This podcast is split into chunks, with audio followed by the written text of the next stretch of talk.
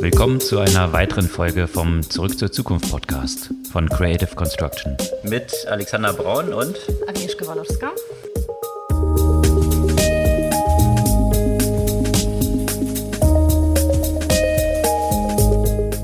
Was gab's Neues letzte Woche? Viel Trubel oder Trouble rund um Google und zwar vor allem ordentlich unter Beschuss in Australien und auch in Frankreich. Äh, und zwar geht es dort um die Bezahlung oder Nichtbezahlung der Nutzung äh, von Newsartikeln in, äh, in den Suchergebnissen. Also die Subvention von Geschäftsmodellen, die es aktuell so ein bisschen schwer haben und ja, Google auch unterwegs war. Da gab es auch noch eine News im Bereich Internet Services, die über Ballons verbreitet werden sollten. Und da hat Google jetzt das Ende erklärt. Da können wir auch noch ein bisschen drauf eingehen. Und wenn wir über Balance sprechen, da fragt man sich immer, wenn die platzen. Und da gab es ja auch mal interessante News rund um Bitcoin die, das Thema Double Spend, wo der eine oder andere vielleicht schon den Fall oder das Platzen der Blase Bitcoin vorhergesagt hat. Und dazu erklären wir ein bisschen was, warum das vielleicht doch nicht so ist. Der Kurs hat sich ja übrigens schon wieder erholt.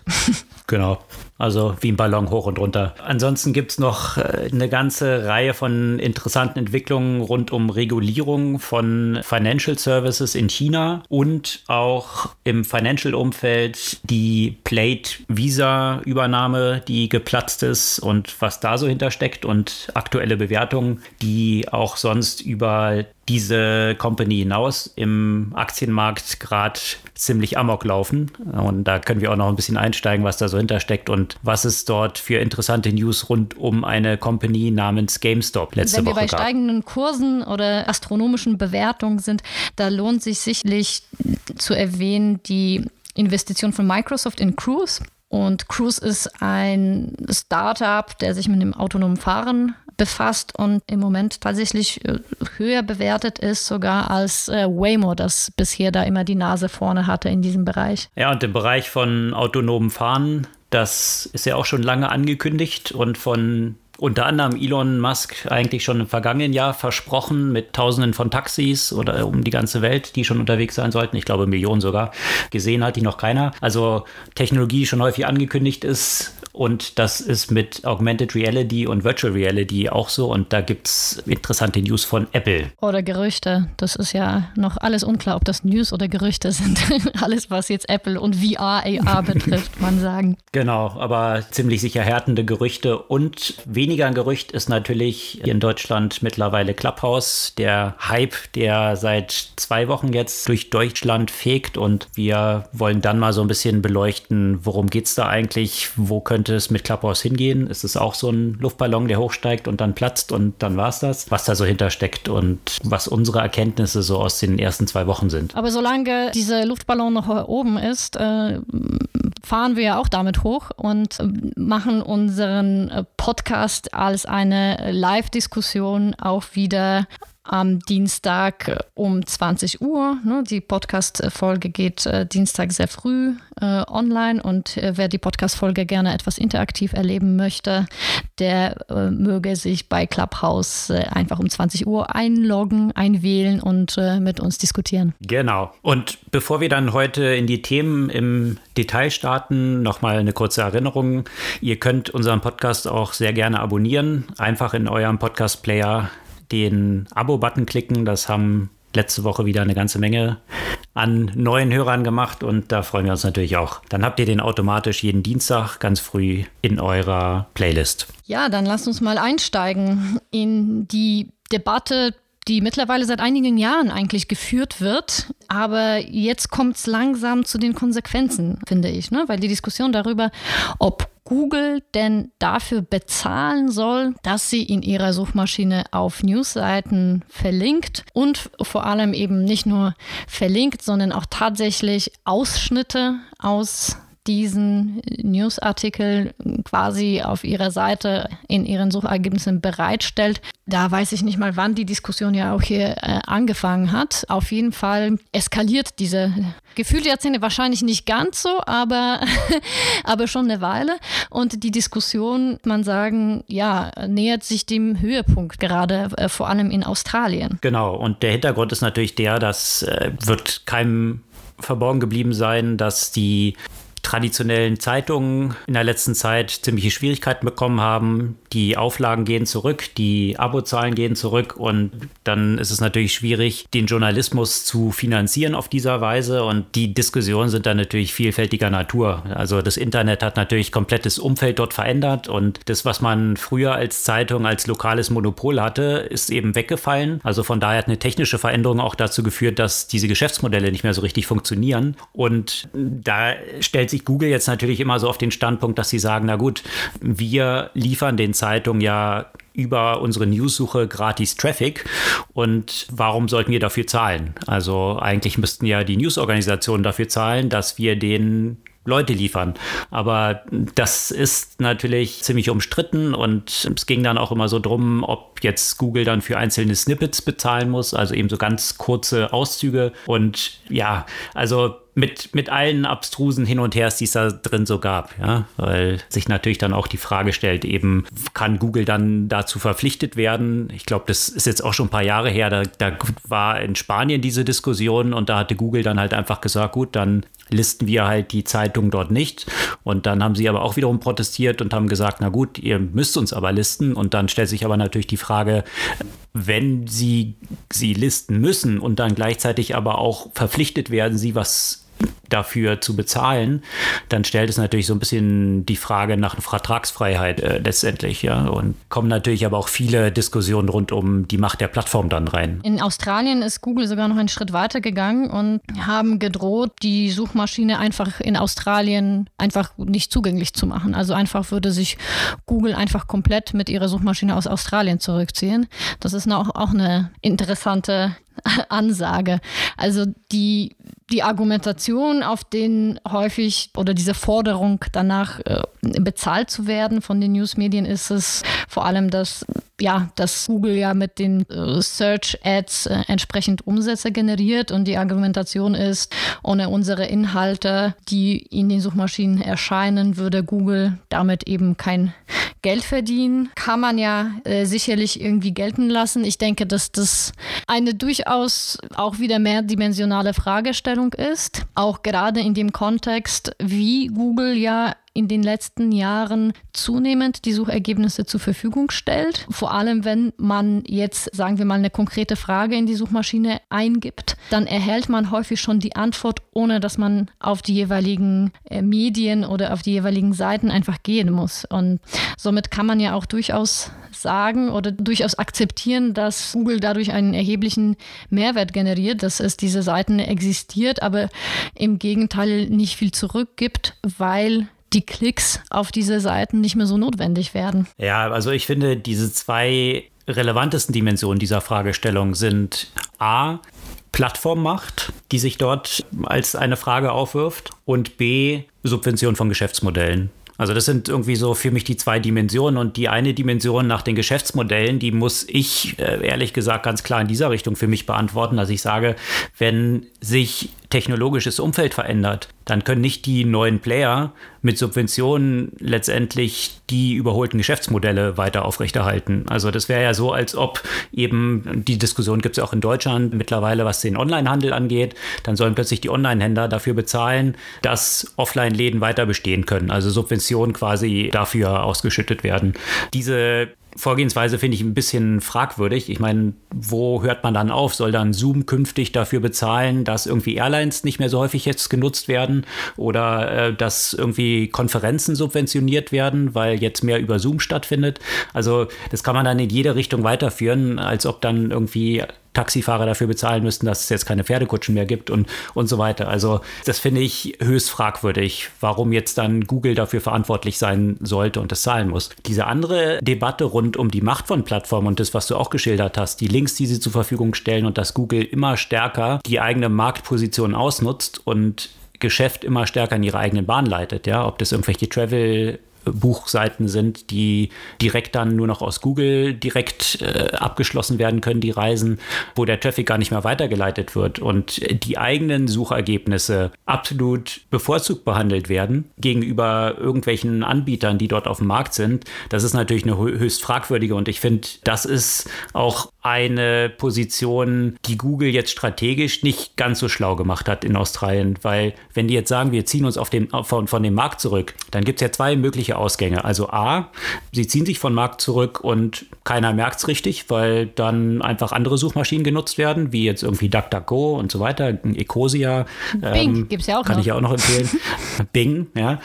Also das wäre der eine mögliche Ausgang. Sie gehen aus dem Markt zurück, keiner merkt es wirklich, andere nutzen, äh, die nutzen andere Suchmaschinen und Google hat einen Markt verloren. Der alternative Ausgang, sie ziehen sich vom Markt zurück und der australische Markt hat große Probleme plötzlich dann wäre es ja eine Demonstration, dass Google eigentlich eine marktbeherrschende Stellung hat.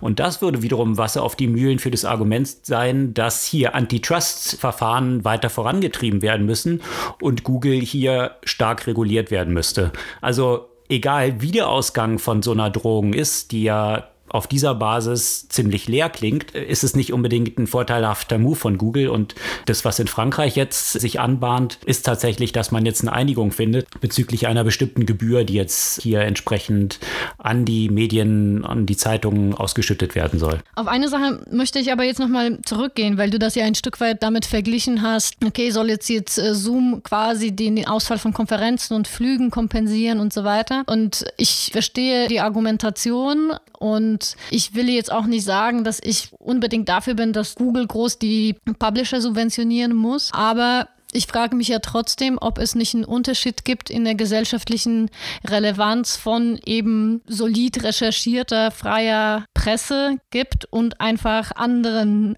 Marktteilnehmern, ja, weil man spricht ja auch nicht ohne Grund von Medien und, und Presse als einer vierten Gewalt und habe jetzt noch nicht eine explizite Lösung für dieses Problem. Würde mich aber tatsächlich freuen, wenn da eine Art Einigung gefunden wird, weil man sicherlich von einem Mehrwert für die Gesellschaft sprechen kann, wenn es dann um entsprechende äh, hochqualitative freie Presse geht. Da bin ich absolut bei dir. Bloß äh, mhm. äh, dann muss man es halt benennen und sagen, guck mal, wir haben diese Anfordernis und da bin ich absolut bei dir. Und das, das Ganze, was man jetzt im Social-Media-Umfeld sieht, was wirklich auch die demokratischen Systeme unterminiert, ist ja auch eine Mitauswirkung von einem Zusammenbruch von gutem mhm. Journalismus eigentlich und eigentlich von dem Entfernen von Middlemen, also eigentlich Gatekeepern, die aber durch seriösen Journalismus einen extremen Wert haben in einer demokratischen Gesellschaft. Also dass hier eine Lösung gefunden werden muss, das ist absolut äh, erforderlich. Bloß dann muss man das auch offen als eine Subvention benennen und nicht jetzt sagen, Google ist jetzt allein dafür verantwortlich und die müssen jetzt dafür zahlen für das Geschäftsmodell, was nicht mehr mhm. funktioniert. Ich finde, das sind halt zwei unterschiedliche Paar Schuhe. Das jetzt Google unter einem falschen Namen quasi aufzubürden, das finde ich schon etwas merkwürdig. Was auch vielleicht etwas merkwürdig ist äh, oder zumindest sehr interessant, ein Bestandteil dieses Gesetzes in Australien ist ja nicht nur der Versuch, Google zur Kasse zu bitten, sondern auch das Thema Transparenz von Algorithmus oder von dem Google-Algorithmus. Und zwar soll auch laut dieses Gesetzes ja auch so sein, dass Google ein äh, Heads-up quasi an die Nachrichtenseiten äh, geben muss, 28 Tage bevor Veränderungen in den Algorithmen stattfinden, die irgendwie eine ja. Interaktion auf, oder auf die Suchresultate haben, wo ich dann sagen muss, zeig ein Stück weit von einem mangelnden Verständnis von dem, wie solche Algorithmen funktionieren. Exakt. Und das ist genau der Punkt, dass halt diese Regularien ganz offensichtlich von Leuten gemacht werden, die A, keine Ahnung haben, wie diese Technologie tatsächlich funktioniert und B, damit auch nicht abschätzen können, was eigentlich die Konsequenzen davon sind. Das ist das, was ich halt immer so problematisch dann finde, dass, dass dann hier ähm, irgendwelche Maßnahmen ergriffen werden, die aber wahrscheinlich nicht wirklich zu dem eigentlich angestrebten Ziel führen. Ja, also ich bin wirklich gespannt, wie das ausgehen wird, das Ganze. Also wie gesagt, in Frankreich hat man sich ja auch geeinigt auf äh, entsprechende Zahlungen. Da ist ja auch interessant, dass, äh, dass die Zahlungen hier auch äh, auf bestimmten Kriterien basieren sollen und zwar dem Beitrag zu äh, politischen und allgemeinen Informationen auch unter anderem. Also es soll ja auch gezielt äh, Einführungszeichen Qualitätsjournalismus gefördert werden. Da ist natürlich auch immer wieder die Auslegungsfrage. Ne? Aber da ist natürlich ja auch die Frage, inwiefern diese Einigung, die dann in Frankreich äh, gefunden wurde, auch eine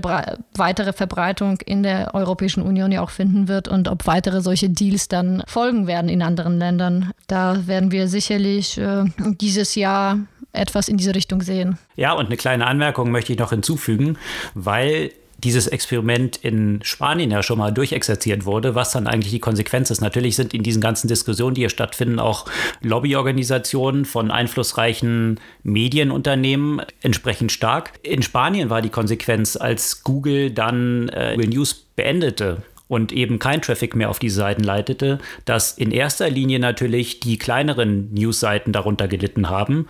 Also gerade so unabhängiger Journalismus hat darunter gelitten, weil der von den meisten nicht direkt angesteuert wird. Also in Deutschland wird sich jeder wahrscheinlich Bild und Spiegel merken können und äh, wenn man nicht mehr über Google dorthin gelangt, steuert man es auch direkt an. Das heißt, die Einbußen, die diese großen Player haben, die sind relativ überschaubar. Also und das meine ich halt aber auch mit diesem Aspekt von welche Ziele will man erreichen und hat man ausreichendes Verständnis dafür, was die Konsequenzen einer bestimmten Regulierung mhm. sind. Aber naja, das vielleicht noch als Nebenbemerkung, weil es tatsächlich diese Ergebnisse und Erkenntnisse ja auch schon gibt. Ja, ansonsten, wo wir gerade bei Google sind, da gab es ja auch eine interessante Bekanntgabe, ein sehr spannendes Projekt, was Google oder Alphabet, vielmehr die Mutter von Google, ja schon seit vielen Jahren vorantreibt, ist das Internet auf der ganzen Welt über Balance zu verbreiten. Und das klang, als es das erste Mal, das ist ja schon viele Jahre her, klang das so ein bisschen nach Science Fiction, also solche Heißluftballons oder nicht Heißluftballons, aber Ballons, die äh, sehr hoch äh, in der Atmosphäre unterwegs sind, dann das Internet in der ganzen Welt verbreiten. Und das hat jetzt Google bekannt gegeben oder Alphabet bekannt gegeben, dass es eingestellt wird. Also anscheinend hat sich das nicht so wirklich durchgesetzt. Ich weiß nicht, ob sie da jetzt kein wirkliches Businessmodell hintersehen oder ob es technisch äh, Challenges gibt. Auf jeden Fall gab es vergangene Woche die Bekanntgabe. Mhm. Und wo wir eben bei Balance sind, ähm, viel Diskussion rund um Bitcoin. Mm, und Balance und heißer Luft. Äh, oder auch nicht, ja. Die einen sagen so, die anderen sagen so.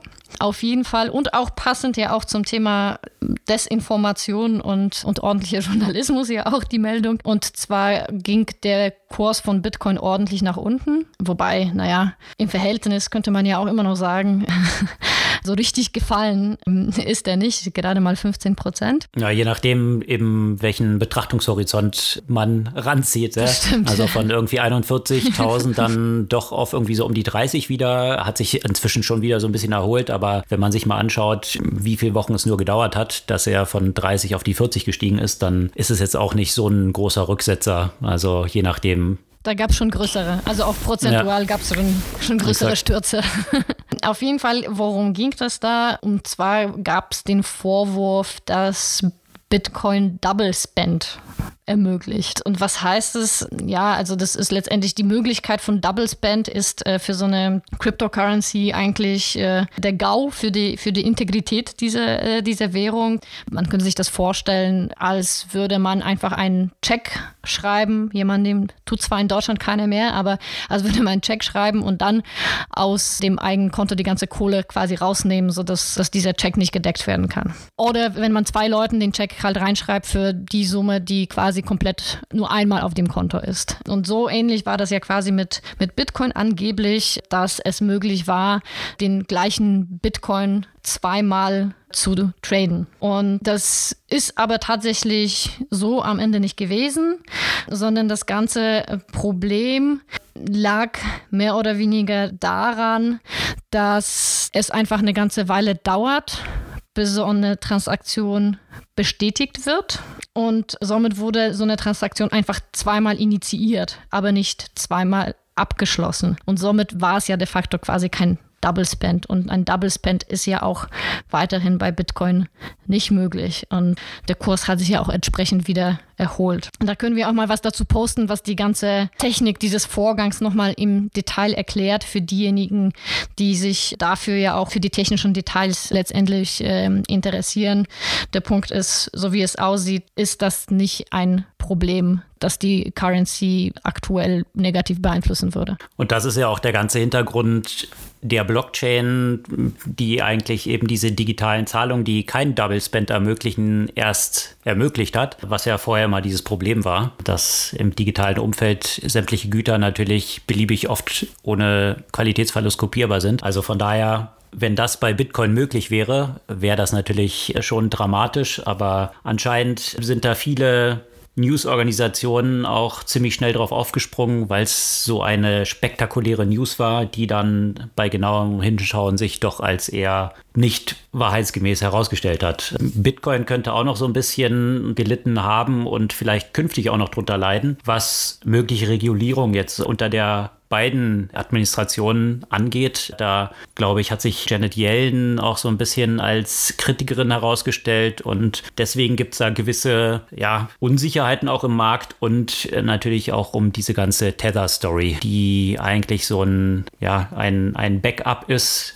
eins zu eins im Dollar soll das auch gehalten werden. Und da gab es in der Vergangenheit auch immer so die Diskussion, ob die genutzt wird, obwohl keine Dollarreserven dort vorliegen, um den Bitcoin-Kurs aufzupumpen. Und da gab es in der vergangenen Woche auch eine ganze Menge Diskussionen drum, rund um die Staatsanwaltschaft, glaube ich, in New York, die dort jetzt auch Ermittlungen und erste Ergebnisse der Ermittlungen vorgestellt hat. Also sicherlich auch noch ein Thema, was uns ein bisschen begleiten wird. Ja, ich bin ja auch echt gespannt, wo es halt hingehen wird mit den Kryptos äh, in, in vielerlei Hinsicht. Ne? Also auch in Richtung von den digitalen Währungen, an denen auch alle möglichen Regierungen arbeiten. Ich denke, in dieser Hinsicht wird sicherlich ein spannendes Jahr. Da hat man dann natürlich immer diese Experten in Anführungsstrichen in beider Richtungen, wo irgendwie ein JP Morgan Analyst sagt, das geht absehbar auf 340.000 und andere in Deutschland wie der super Orakelmann Dirk Müller geht davon aus, dass es innerhalb der nächsten Woche auf Null geht. Das ist beides genauso hilfreich wie Kaffeesatzlegen.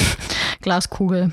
Ja, aber wenn wir jetzt bei den Digitalwährungen sind, da ist natürlich ja auch, äh, hat China schon seit einer Weile ja die Nase vorne, wie auch in vielen der meines Erachtens spannenden äh, Fintech-Innovationen. Und da hat ja auch die chinesische Version von TikTok, also Douyin, auch ein eigenes äh, E-Wallet gelauncht, um da vielleicht ein bisschen dem Tencent und mit WeChat Pay und Alibaba mit Alipay äh, ein bisschen Konkurrenz zu machen. TikTok bzw. Douyin hat ja auch schon eine Weile ja auch immer stärker auf E-Commerce gesetzt und dann ist es ja auch natürlich die logische Konsequenz, dass da ja auch so eine Art Payment Wallet ja auch ähm, entsteht. Erstmal halt nur in, nur in China. Ich bin gespannt, ob, ob nach dem gleichen Prinzip auch bei TikTok äh, woanders solche Möglichkeiten halt ausgerollt werden. Aber das ist nur ein Teil der äh, relativ interessanten News im Payment-Kontext äh, aus China. Einerseits ist der Jack Meyer wieder aufgetaucht. Zack, ist er wieder da aus der Kiste und hat natürlich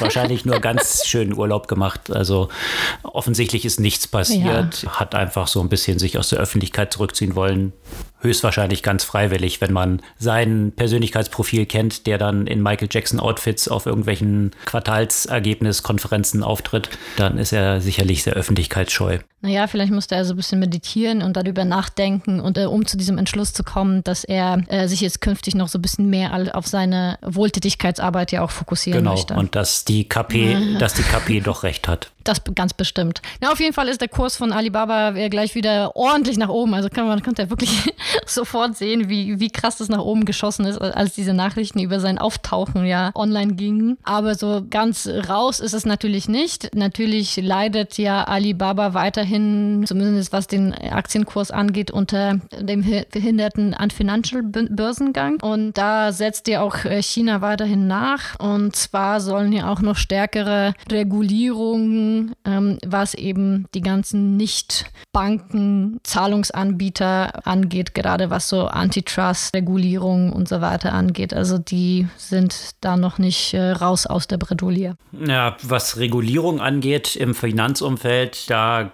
gab es jetzt ja vor, ich glaube, schon zwei Wochen auch sehr interessante News rund um eine sehr prominente Übernahme von einem Fintech-Player durch einen traditionellen Player. Und zwar hatte ja Visa angekündigt im vergangenen Jahr, dass sie Plate für sage und schreibe 5,3 Milliarden übernehmen wollten, 5,3 Milliarden Dollar, also Riesenübernahme, die kräftig gefeiert wurde und die ganze Fintech-Szene befeuert hat, natürlich auch die Bewertung dort befeuert hat. Und das war dann natürlich schon ein ziemlicher Dämpfer, als vergangene Woche dann rauskam, dass die Regulierungsbehörden diese Übernahme verhindern und Plate nicht an Visa geht. Vielleicht müssen wir an der Stelle noch mal kurz erzählen, was Plate ist. Ich weiß nicht, ob das der Fintech ist, den allen so groß in den Köpfen präsent ist. Ja.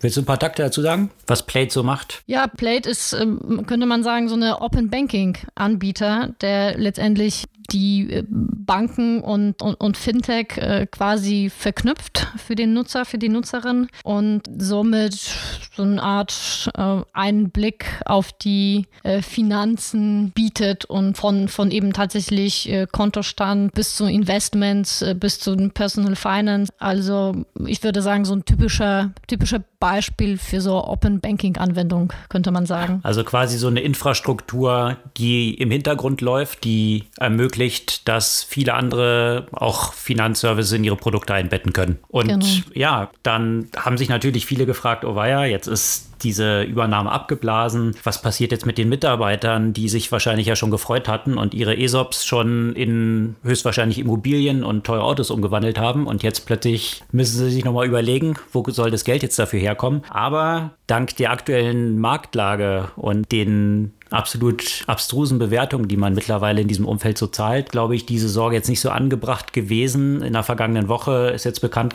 geworden, dass Plate zu einer Bewertung von 15 Milliarden jetzt plant, weiteres Kapital zu raisen. Das heißt, ja, von der geplanten Übernahme zu gut 5 Milliarden, jetzt einfach mal eine Verdreifachung auf 15 Milliarden, ist jetzt wahrscheinlich nicht das Schlimmste, was Plate hätte passieren können, in so einem Umfeld diese äh, Veränderung dort zu haben. Die Mitarbeiter müssen dann wahrscheinlich ein bisschen länger auf ihren Cash-out warten, aber kriegen dann potenziell auch eine ganze Menge mehr. Naja, oder vielleicht müssen sie gar nicht so lange auf den Cash-out warten, weil natürlich schon Spez Spekulationen laut geworden sind, dass äh, der nächste Schritt halt ein IPO sein wird, wenn die Übernahme dann nicht stattfindet. Ja. Also.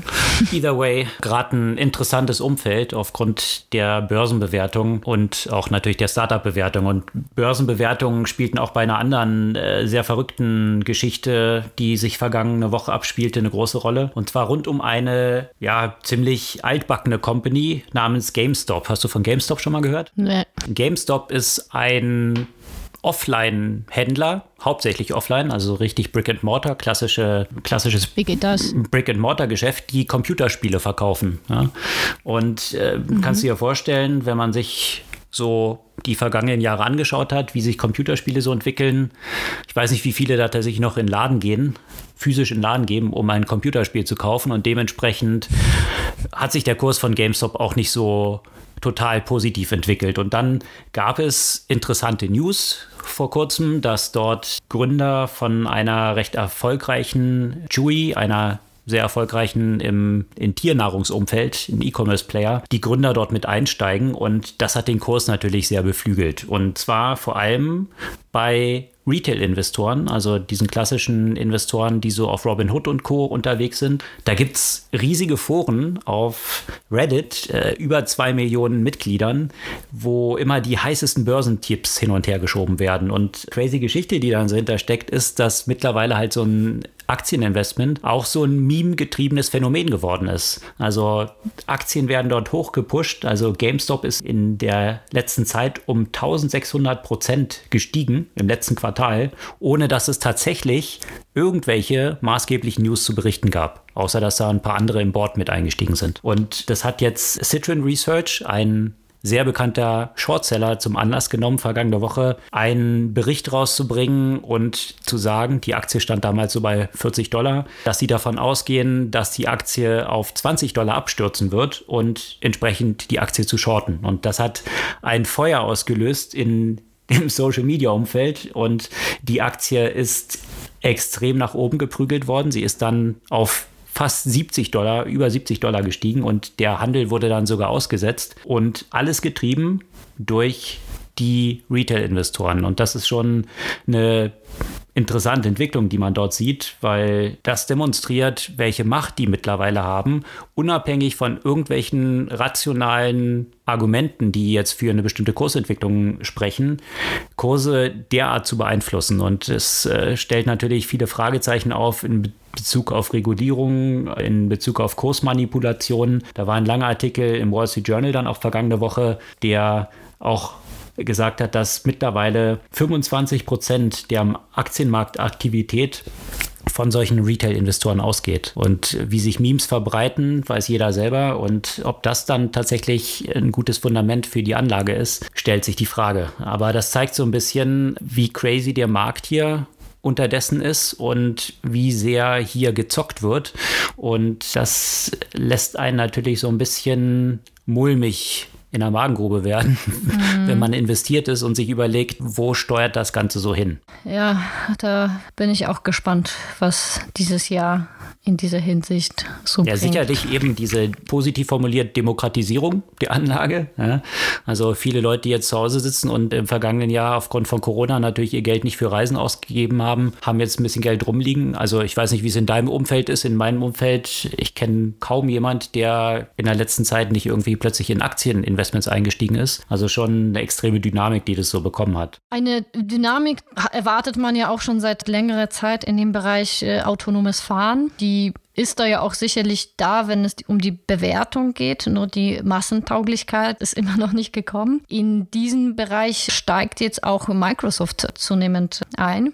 Und zwar haben die sich an eine 2 Milliarden Runde bei Cruise beteiligt. Und Cruise ist äh, damit jetzt auch äh, ein der wertvollsten Startups in diesem Umfeld, also mit 30 Milliarden bewertet. Und da geht es natürlich jetzt nicht nur um Geld, sondern ja auch tatsächlich um eine strategische Partnerschaft und Smart Money, könnte man sagen. Und zwar will äh, Microsoft mit ähm, ihrer Cloud-Plattform Azure tatsächlich die Grundlage für das autonome Fahren bei Cruise schaffen. Und zwar, äh, zwar nicht nur dort, es wird kein exklusiver Deal sein. Ähm, Microsoft ist ja auch mit den entsprechenden Cloud-Services auch bei Volkswagen, BMW und Ford unterwegs. Und ja, da merkt man, dass mittlerweile alle der großen Big Techs in der einen oder anderen Art an den Entwicklungen von autonomen Fahren beteiligt sind. Und auch wieder mal, finde ich, zeigt, wie sehr sich Microsoft gerade was Visionelle und Zukunftsorientierte angeht und der Satya Nadella entwickelt hat. Das äh, könnte man sich ja eigentlich davor bei Microsoft kaum vorstellen. Wie?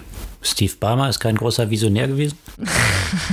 naja, äh, vielleicht ist er das, aber der hat das äh, auf jeden Fall nicht zu erkennen gegeben. Er hatte andere Qualitäten, sagen wir es mal so wahrscheinlich. Ja. genau. Ja, eine andere Geschichte rund um Technologie, die sich auch schon so lange hinzieht und schon häufig versprochen wurde und irgendwie noch nicht so richtig angekommen ist, trotz unglaublicher Investments in diesem Space, ist dieses ganze Umfeld Augmented Reality, Virtual Reality, Mixed Reality.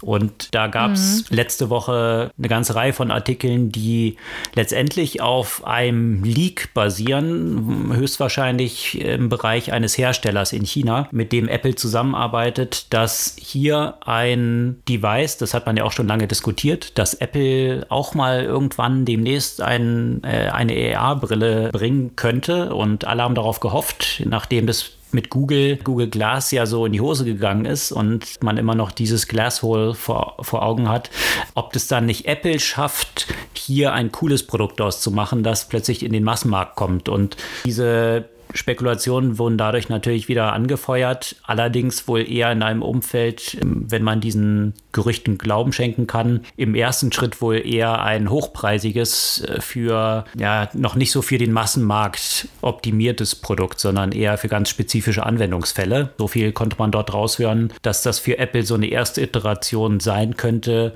bevor sie dann immer stärker das so Richtung Augmented Reality Variable für den Massmarkt ausbauen. Aber da gibt es natürlich auch viele Fragezeichen drum, wie verlässlich diese Berichte sind. Aber letztendlich klingt es so, als ob sich da bei Apple was tut und vielleicht schon 22 ein Produkt in diesem Umfeld rauskommen könnte. Ja, ein Beitrag bei TechCrunch hat das äh, mal kurz zusammenfasst, warum das mit der VR, AR noch nicht so vorangeht. Äh, die Hardware ist nicht fertig, die Plattformen sind nicht fertig, die Entwickler sind nicht fertig und die Nutzer wollen es nicht. bisschen viele Minus. Äh, Minus mal Minus ist Plus, aber das ist, glaube glaub ich, einmal zu, zu viel des Minus und dann ist mal wieder Minus. Aber ja. Also ich würde das letzte ein bisschen in Frage stellen. Ich denke, die Nutzer wollen es nicht so, wie es jetzt ist, weil es alles einfach clunky, nutzerunfreundlich, äh, mühsam ist und man noch nie so richtig diese Anwendung halt dafür gefunden hat. Ich denke, jetzt gerade äh, tatsächlich in der Zeit, wo alle zu Hause sind, wären vernünftige gute Anwendung von Virtual äh, Augmented Reality sicherlich äh, interessant. Also in dem, da wurde ja auch schon viel analysiert im Kontext von zum Beispiel Coworking, aber auch im Kontext von Leisure natürlich. Also ich meine, der ganze Gaming-Bereich boomt ja äh, während der Pandemie. Also Anwendungsfälle gäbe sicherlich. Ich glaube, dass die anderen drei eher dafür entscheidend sind und wahrscheinlich ist tatsächlich Hardware ein sehr erhebliches Problem, weil es einfach keine Hardware gibt, die günstig genug für den Massenmarkt wäre und gleichzeitig gut genug, äh, so dass man das wirklich wissen wollen würde. Und ja, das ist äh, eine von den Technologien, wo man dachte, die müsste schon längst da sein und, und aber immer noch nicht da ist. Und man fragt sich, wann ist es denn soweit? Vielleicht braucht es tatsächlich Apple. Ne? Das ist ja diese Diskussion immer wieder gewesen. Apple, iPad war ja auch nicht äh, der erste Tablet, den es gab. Da haben sich ja auch andere Anbieter, unter anderem Microsoft, damit äh, rumgeschlagen und nicht viel viel erreicht. Auch ein Smartphone ist keine Erfindung von Apple.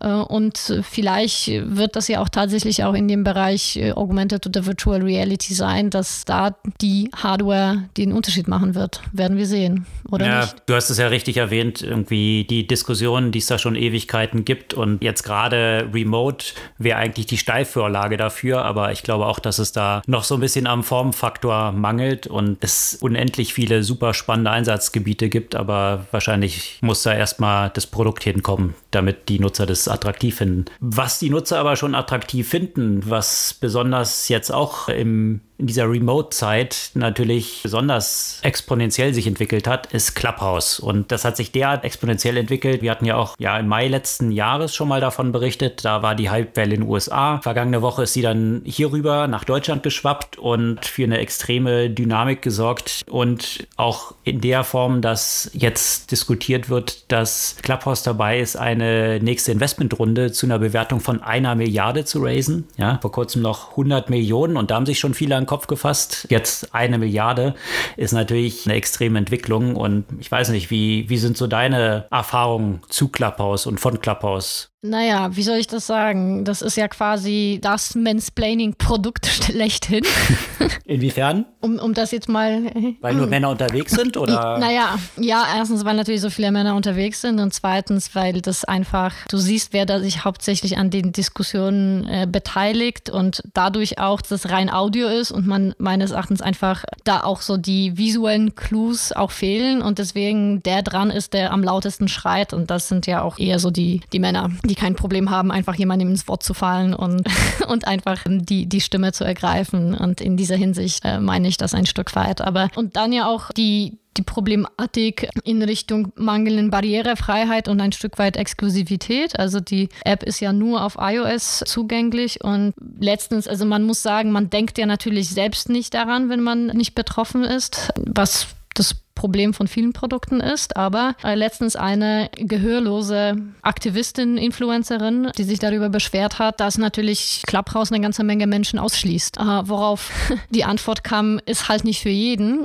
Und ich finde es eine ja, seltsame Antwort in dem Kontext, dass die Technologie tatsächlich immer stärker dahin geht, eine Inklusion zu ermöglichen und immer mehr, und das sehe ich ja auch als eine der positivsten Aspekte zum Beispiel von, von Algorithmen und der künstlichen Intelligenz, äh, die Technologie einfach immer mehr Menschen zugänglich zu machen. Und gerade in dem Kontext gibt es ja auch schon so viele Möglichkeiten von zum Beispiel Speech-to-Text, Text-to-Speech, die zum Beispiel auch von Android-Devices angeboten werden, also quasi auf, auf Systemebene. Und ja, und, und ich denke, mit den aktuellen technischen Möglichkeiten gibt es die Option, eigentlich so gut wie jede Technologie vielen Menschen, vielleicht nicht allen Menschen, aber einer großen Gruppe von Menschen zur Verfügung zu stellen. Und die, dann finde ich diese Antwort natürlich etwas, etwas seltsam. Natürlich ist immer die Frage der Priorisierung und, und natürlich äh, ist es ja auch immer mit, mit Kosten verbunden, aber das zeigt ja auch für mich sehr stark diesen Bedarf nach Diversität bei, der, bei dem Design von solchen Produkten. Wenn keiner dabei ist, der auf sowas hinweist, dann wird sowas halt eben entsprechend nicht diskutiert und nicht berücksichtigt. Wobei ich mich da so ein bisschen frage, ich meine, getreu der Startup-Devise, möglichst schnell mit ersten Iterationen rauszugehen, die zu testen, dass es natürlich jetzt erstmal eine Priorisierung ist. Und die sind, äh, jetzt hat äh, Andrew Chen von Andreessen Horwitz äh, gerade gesagt, die sind innerhalb eines Jahres von 0 auf 2 Millionen Nutzer gewachsen, also ein extremes Wachstum, was die dort hingelegt haben, ist schon faszinierend. Die Frage stellt sich aber auch für mich, inwiefern das jetzt so ein Strohfeuer sein wird oder ob es wirklich nachhaltig für viele Leute auch interessant bleibt. Und so vom Gefühl, das, was ich natürlich am ersten Wochenende dort so gesehen habe, mit extrem vielen parallelen Talks, die dort abliefen und sehr, sehr vielen Nutzern, ist es jetzt, wenn ich über das Wochenende ab und zu reingeschaut habe, schon erheblich stiller geworden auf Clubhouse. Und da frage ich mich eben dieses Shiny New Toy, was am Anfang natürlich immer total spannend ist, ähm, auch schnell so ein bisschen Abnutzungserscheinungen jetzt schon erfährt und für viele Leute das äh, jetzt auf die Dauer dann doch nicht so interessant ist. Wie schätzt du das ein? Ja, das habe ich ja auch ähnlich wahrgenommen. Also ich bin ja heute irgendwie drei Stunden auf der Rolle Rad gefahren und dann dachte ich, ich, ich höre mal so ein bisschen bei Clubhouse rein und äh, da gab es aber nicht eine Diskussion, die für mich interessant wäre, mhm. als ich da auch tatsächlich Zeit hatte und, und danach gesucht habe. Ich weiß es nicht, vielleicht ist, sind ja auch die Empfehlungsalgorithmen auch nicht gut genug. Sicherlich fehlt sowas wie eine Suche nach Events. Das orientiert sich ja alles an den Personen, denen man folgt. Ich denke, da, da werden sie, wird sich ja auch die eine oder andere Sache irgendwie ändern, ne? weil im Moment werden die ja quasi nur Events Events vorgeschlagen von Menschen, denen du folgst und eine Suche danach danach hast du nicht. Und mittlerweile ist es halt einfach echt ein alles Mögliche. Und, und ich frage mich, warum mir letztens irgendwie ein Event angezeigt wurde, wo es irgendwas mit äh, Tarotkarten und sonst noch was äh, ging, ne, wo ich mir denke, was hat das für mich für eine, für eine Relevanz? War da nicht irgendjemand, ähm, den du kennst dann äh, unter den Zuhörern? Weil das ist ja meist so, wie das aufgehängt ja, ist. Vermutlich, ja. ja. Also es ist noch sehr stark, hm. wie du es gerade gesagt hast, eben um die Nutzer, ähm, diese Relevanz, wie sie dann aufgebaut werden kann zu unterschiedlichen Themen und Panel, die ist äh, sicherlich hier noch etwas schwierig. Also die ist Discovery ist sicherlich noch ein Manko auf Clubhouse. Gleichzeitig habe ich mir so die Frage gestellt, für was könnte Clubhouse eine Gefahr werden? Also wenn man sich jetzt so Podcasts anschaut, man hat halt nur eine gewisse Zeit, die man, die man so verwenden kann. Werden das Leute künftig Podcasts verwenden oder auf Clubhouse? Also ich habe so ein bisschen das Gefühl, dass der Wert, also Signal versus Noise, ja, auf äh, Clubhouse, äh, da hängt es natürlich auch immer sehr stark von dem Panel ab, wie immer, wie, mhm. wie das besetzt ist, wie auch auf Konferenzen. Ja, wenn man auf einem schlechten Panel ist, ist es halt einfach schrecklich. Ansonsten, und da gab es auch einige Events dann auf Clubhouse, die mega interessant waren. Also zum Beispiel rund um diesen Wirecard-Skandal, wo ein FDP-Politiker äh, organisiert von, äh, von Philipp Klöckner und Doppelgängern eine super spannende Diskussion. Also mit, von sowas lebt es halt, äh, ähnlich wie es bei Konferenzen ist. Und irgendwie ist es ja eine permanente Konferenz Konferenz, Clubhouse, zu sämtlichen Themen, die man sich so vorstellen kann. Und man kann sich immer einschalten. Und das ist irgendwie das Faszinierende und Spannende auch dran. Und auch, dass du dann irgendwie so Leute, die du kennst, in diesen Konferenzen hast. Aber vielleicht sind nicht alle davon die besten Panelists.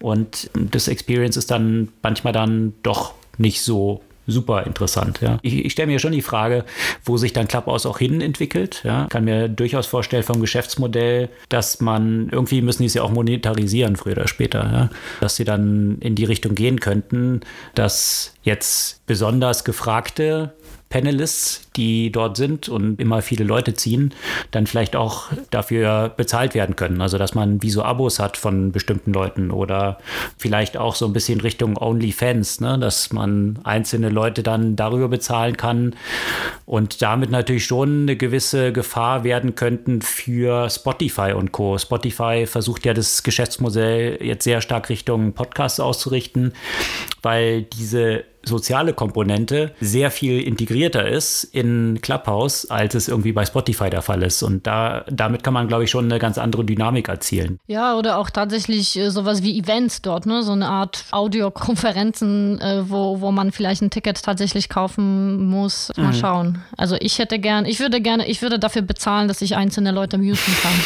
dafür würde ich bezahlen.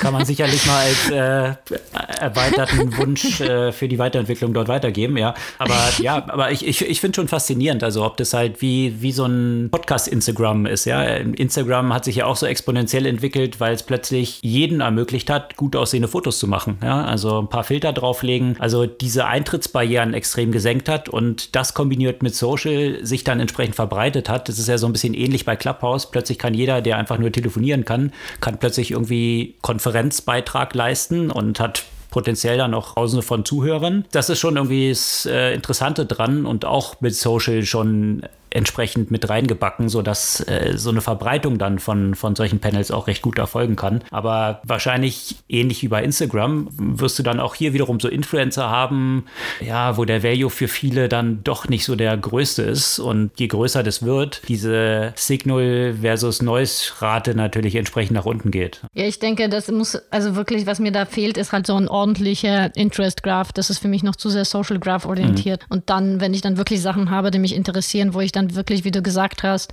wie, wie eine Dauerkonferenz, die für mich relevant ist, zu der ich dann einschalten kann, wenn, wenn ich halt mal Zeit habe. Schauen wir mal. Also, was man sicherstellen kann, ist, dass die Leute dann nicht mehr so viel Zeit verbringen werden, wie jetzt, wo das neu ist, weil es ein Medium, das einfach viel mehr Aufwand erfordert, ne? wenn es um die Partizipation geht. Twitter kannst, oder Instagram, das kannst du so nebenbei durchscrollen und so weiter. Hier, dadurch, dass es alles audiobasiert ist, ist es gleich, erfordert einfach viel mehr von deinem, äh, vom Aufwand, da mal kurz reinzuhören. Ja, plus bei Twitter kannst du halt an den Sachen, die dich nicht interessieren, dann vorbeiscrollen. Wenn sich hier jemand zu Wort meldet ja, in irgendeinem nicht, Panel ja. und dann, wie man es auch auf Konferenzen kennt, äh, keine Frage stellt, sondern den eigenen Vortrag hält genau. und das dann mit, oder ist es doch nicht so, abschließt, obwohl er eigentlich nicht aufs Panel Panel für die Konferenz geladen war, nur sondern zum Fragestellen.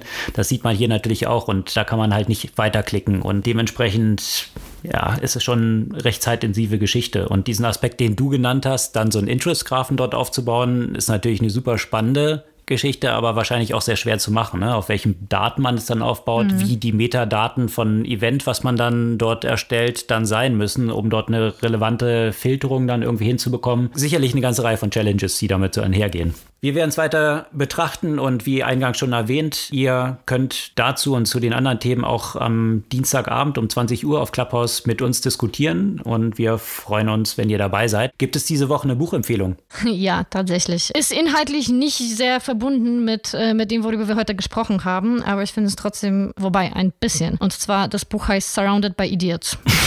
The Four Types of Human Behavior and How to Effectively Communicate with Each in Business and in Life von Thomas Erickson. Und das beleuchtet diese vier Persönlichkeitstypen, Rot, Gelb, Grün und Blau. Und ich muss sagen, das war für mich sehr erkenntnisreich, das Buch. Und wo ich schon in dem einen oder anderen Punkt äh, gesehen habe, wie mir so ein Spiegel vorgehalten wurde. da ich ziemlich gut in einen dieser Farben passe. Und ja, ich kann es auf jeden Fall empfehlen. Es ist sehr unterhaltsam ja auch geschrieben. Und wenn man sich so ein bisschen mit dem eigenen Verhalten und mit der eigenen Wirkung auf andere Menschen beschäftigen mag, dann ist es ein sicherlich ein interessanter Start. Surrounded by Idiots, die Buchempfehlung dieser Woche und das soll es für diese Woche gewesen sein. Wir freuen uns über euer Feedback, eure Kommentare, die wir dann auch direkt in Clubhouse diskutieren können am Dienstag um 20 Uhr. Ansonsten hören wir uns kommende Woche wieder und freuen uns, wenn ihr dabei seid. Bis dann.